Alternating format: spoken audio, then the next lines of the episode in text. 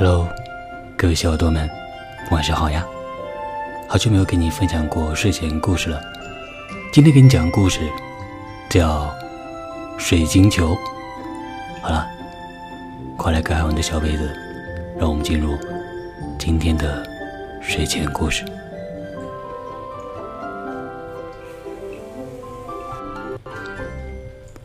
从前有个女巫，她有三个儿子，这兄弟三人真是手足情深，可女巫却不信任他们，总以为他们会夺走她的权。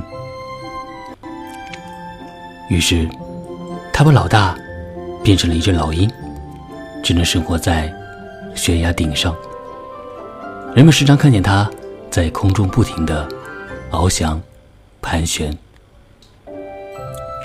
接着他又把老二变成一头鲸，每天生活在大海的深处，人们总是看到他不时地从水面喷出巨大的水柱。兄弟俩一天内只有2个小时可恢复人形，小儿子由于害怕女巫，也把他变成一头凶猛的猛兽，一头熊或者一条狼，就偷偷地逃走了。他曾听说国王的女儿中了魔法，被关在了金太阳宫，等着有人去解救。已经有23个年轻人冒险去救她，可都惨死在那里。现在只剩一人可以去救她，以后谁也不能去了。这年轻人生性大胆，他拿定主意要去寻找金太阳宫。他日夜兼程地赶路，可连宫殿的影子也没找到。最后他进了一片大森林之中，突然他看见2个巨人在向他招手，便赶了过去。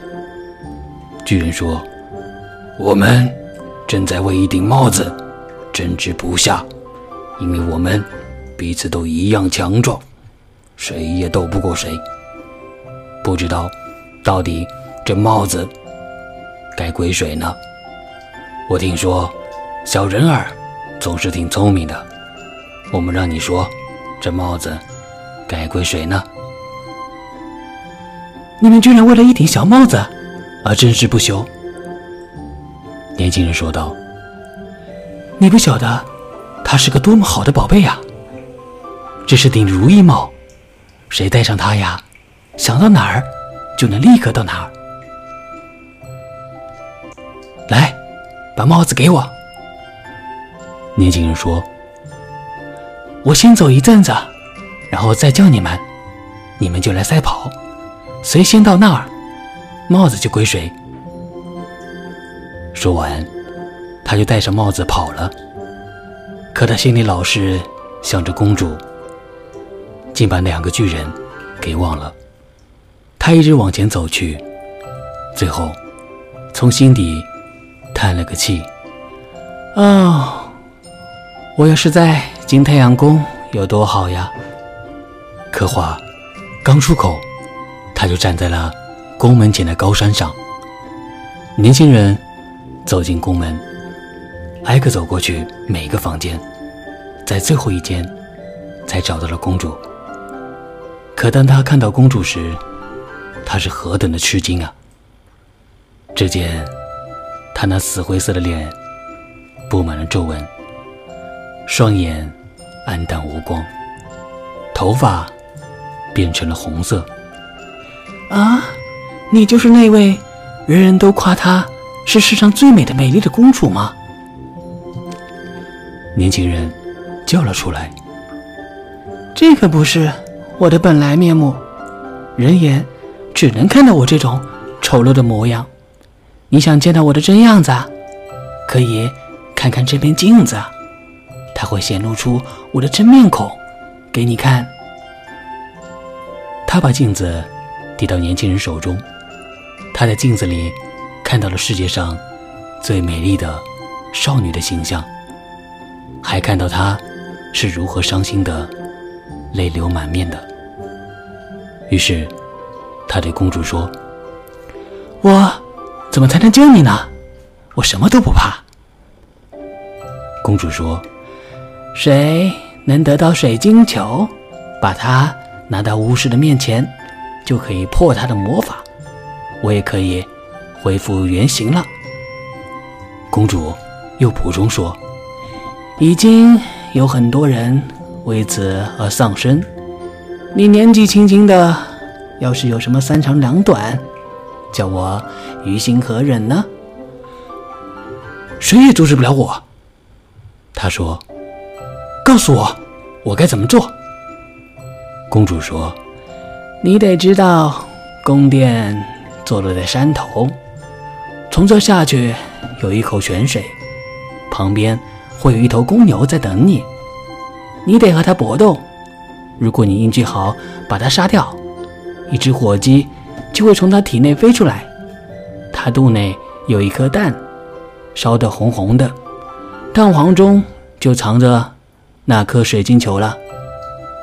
蛋鸟不会放下蛋来，除非迫不得已。如果蛋落到地上，立刻就会燃起熊熊大火，烧毁周围的一切，蛋自然也会自己融化，里面的水晶球也不例外，这样一切都白费了。年轻人下山之后来到泉水边，那野牛正喘着气朝他怒吼呢。经过长时间的搏斗，年轻人把剑捅进了牛肚，野牛倒下了，转眼间体内飞出了一只火一般的鸟。鸟儿刚想飞走，年轻人的大哥从云层里扑了下来，把他赶到了大海边，又用嘴啄他。鸟儿觉得无可奈何地扔下那颗蛋，不过蛋并没有落到海里，而是掉在了沙滩上渔夫的屋顶顶棚上。那屋立刻着火了，眼看就要倾塌。这时海掀起了浪头，盖过了屋顶，压住了火势。原来这是年轻人的二哥，那条鲸游过来，掀起了浪潮，火被扑灭了。年轻人幸运地找到了那颗还没融化的蛋，蛋壳因被冷水这么一浇已裂开。他取出了水晶球，发现它毫发无损。年轻人手握着水晶球，把它拿到巫师的面前。巫师说，啊，我的魔法已经被破除，从今天开始你就是金太阳宫的王了。有了这个水晶球，你的哥哥们也可恢复原形了。年轻人赶紧去找公主，他一踏进门，发现她已站在那里，光彩照人，美丽无比。两人就高高兴兴地交换了戒指，从此他们过上了幸福的生活。